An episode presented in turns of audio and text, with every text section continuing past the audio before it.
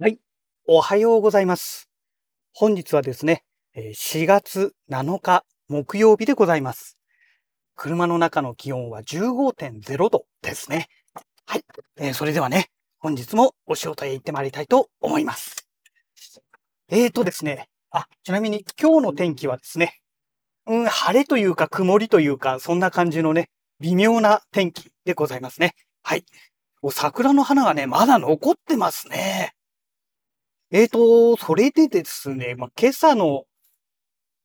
朝公開のね、ラジログはちょっと今日お休みをさせていただきまして、え昨日、一昨日のね、この火曜日、水曜日のお休み、結局ね、収録一回もしなかったというね、まあそんなオチだったんですけども、で、特に昨日ですね、昨日はね、えー、このラジログ、今朝のラジログお休みした理由がありまして、例によってね、あの、ニコニコ動画、まあ、D アニメストアのニコニコ視点というね、えー、ところで今、有料会員になってるんですけども、で、定額でね、あの、アニメが、えー、見放題というね、えー状態で、えー月400円だったかな ?400 円だか440円だかなんかそんな感じでね、えー使えるんですけども、で、そのね、ニコニコ動画 D アニメストアでね、あるアニメを見ておりました。でね、どんなアニメなのかと言いますと、えっ、と、天才王子の赤字国際、ん？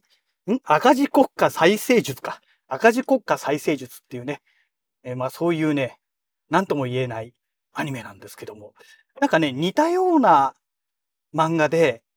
まあ、ま漫画というか物語でね、えーナロー系小説でもね、似たようなものがあったような気がしてね、それかなと思ってね、見始めたんですけども、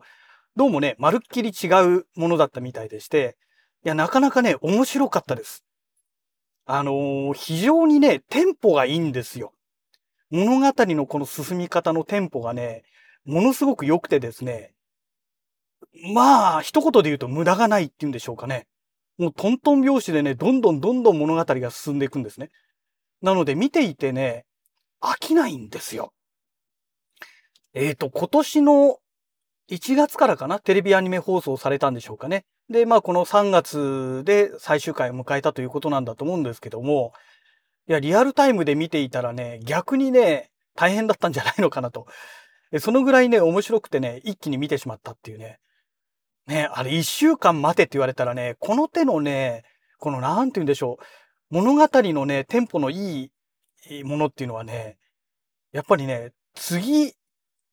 を期待しちゃうじゃないですか。で、その一週間ね、待たなきゃいけないっていうのがね、結構ね、これ精神的にね、負担になっていたんじゃないのかなと。もしね、リアルタイムで見ていたらね。ただ私の場合はそういうことで、まあ放送が全部終わってから こういうことでね、一気に見たので、まあ、逆に一気に見れたというね、いっぺんにまとめて見れたっていうね。昨日はもうね、お昼過ぎからね、ずっとそれ見てまして、ね、夜、夜遅い時間帯までね、かけてね、あの、本当にまとめてみましたけども、いや、面白かったですよ。でね、あの、まあ、ニコニコ動画なので、いろんなね、動画にコメントがつくんですよ。で、まあ、基本的に私はあの、動動画のあのコメントっていうのはね、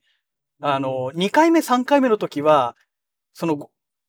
なんて言うんでしょう、そのコメントをね、表示した状態で見るんですけども、最初の時はね、うざったいので、いつも消して見てるんですね。で、まあ、昨日はね、消して、もちろんね、全部見たんですけども、今日朝ね、出社する前にやはりね、第5話ぐらいまでね、あのー見たんですけども、どうもね、原作の方ですと、もっと前から、テレビアニメ放送で始まる前からの話っていうのがどうもあるらしくてですね、うん、そこからやってくれたらよかったのになというね、えそんな感じがしましたね。えっ、と、もういきなりね、えー物語の冒頭っていうのが、まあ隣国のね、巨大な帝国があるんですけども、その巨大な帝国のですね、皇帝がね、えー崩御したところからどうも始まるみたいなんですね。なんですけども、原作はどうもその崩御する前の話からスタートするみたいでして、だからそのね、皇帝が崩御する前の話っていうのがね、多分また一悶着あるんだと思うんですよ。だそこからね、物語を見れたらね、またもうちょっと面白さがね、増えたんじゃないのかなという感じがしましたが、まあ多分これね、アニメ放送でカットされたっていうことは、まあ多分原作の方はそんなにね、重い内容じゃなかったのかもしれないですね。うん。あんまり内容がなかったから多分カットされたんじゃないかと、まあ勝手にね、えー、推測しておりますけども。でね、この主人公が、その、ある王国のね、まあ王子ということになるんですけども、通常王子ですから、ね、その政治を司る権利は何もないわけじゃないですか。何もないんですけども、父親である王様がね、病気で伏せていて、で、摂政ということでね、あの、その息子の王子がね、政治を司るっていうね、まあ、どう、そういう設定でスタートをしてますね。で、まあ、家臣団がいるんですけども、まあ、家臣団はね、もうすでにその、帝国とのやりとりの中で、王子の才能を認めていて、いや、これなら安泰だっていうね、まあ、そういうところからスタートするんですけども、まあ、タイトルの通りね、この王国というのがとんでもない赤字国家らしいんですよ。非常にもう財政赤字でやばい状態らしくてですね。で、それをね、立て直していくという設定のどうも話になってるんですが、ただね、そういう風に聞くと、じゃあ、赤字財政をどういう風にやったら潤うのかっていうところがね、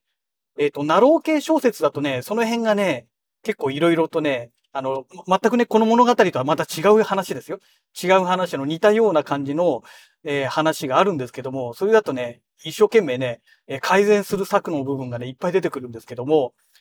えっ、ー、と、このね、えー、物語に関しましてはね、特にね、そういうシーンがね、あんまり出てこないんですよね。で、ただ財政が赤字だっていうね、まあそういうところぐらいしか出てこなくてですね、まあなかなかね、なんて言うんでしょう。まあ子供が見るにはすごくわかりやすいかなと。マニアックな人が見るには物足りない感覚があるかもしれないですけどね。うん。まあでもアニメですからね、そこまでね、表現する必要ないのかなと。だからそういう意味ではね、すごくスマートにね、できている物語じゃないかなと、まあ個人的には思いますね。久しぶりですね。あの、第1話見て面白いって言ってね、2話、3話、4話ってずっとね、一気に見続けてしまったっていうのはね、なかなかね、他のアニメはね、見てもね、なんか重いなとかね、めんどくさいなっていうね、えー、気持ちがね、先に出てきてしまうんですね。だから結局全然見ないっていう状態なんですけども、うん、この物語はね、なかなか、なかなかでした。久しぶりのヒットですね、私の中では。えー、天才王子の赤字国家再生術っていうね、えー、タイトルですけども、あの、ぜひね、あの、こちらはね、皆さんにお勧めしたいなと思います。はい。えー、それからですね、あの、例によって、あの、朗読動画ですね。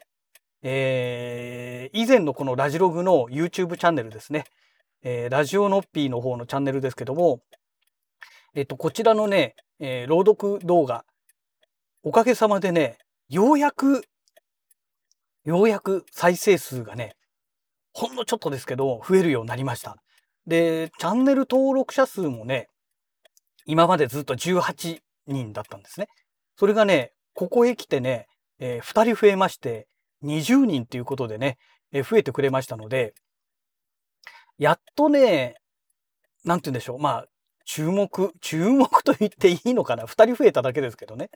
2人増えただけなんですけど、今までが18人しかいなかったものですから、まあ、この2人というのもね、かなりものすごい大きな割合でね、要は1割以上増えちゃったっていうことですからね、すごいことですよね。うん。で、まあそんなことでね、とにかく、あの、アクセス数が増えたというのはね、まあアクセス数っていうか再生数か。再生数が増えたということは大きいなと思いましてね。で、まあ昨日本当はね、2話分ぐらいね、作ろうと思ってたんですけども、まあ先ほどのお話の通りですね、あの、ね、アニメをね、ずっと見ちゃってましたので、えー、全くやってなくてですね、ただね、あの、まだ公開してない分が、えー、今日の夜と明日の夜の分で2つ分ありますので、まあ、とりあえず今日と明日、ね、あの、夜自宅でね、一生懸命やれば、まあ、なんとか、なんとかなるかなと。で、あとはね、この今使い始めた有料のソフトのね、えー、ボイスピーク。これがね、やっぱりね、めちゃくちゃ優秀ですよ。まあ、有料だからね、当然でしょっていう話になるかもしれないんですけども、えっ、と、フリーソフトの VOICEVOX、これもね、フリーソフトという風に考えるとめちゃくちゃ高性能なんですよ。なんですけども、やっぱりね、そのイントネーションとかその辺の部分がね、あと漢字の音読み、訓読みのね、えー、その辺の部分がね、やっぱりね、 VOICEPEAK と比べると若干弱い。まあこれはね、もうフリーソフトですからもうしょうがないですよね。おそらくまあ一人の方がね、開発されてらっしゃると思いますので、ね、ボイスピークの場合はね、当然会社で作られてるわけですから、ね、それはまあしょうがないでしょうっていうね、えー、お話になると思うんですけども、まあそんなこんなでね、あのー、すごくね、そのイントネーションを変更したりとかね、そういう部分がね、かなり手間がね、省ける状態になってますので、個人的にはね、すごく助かってます。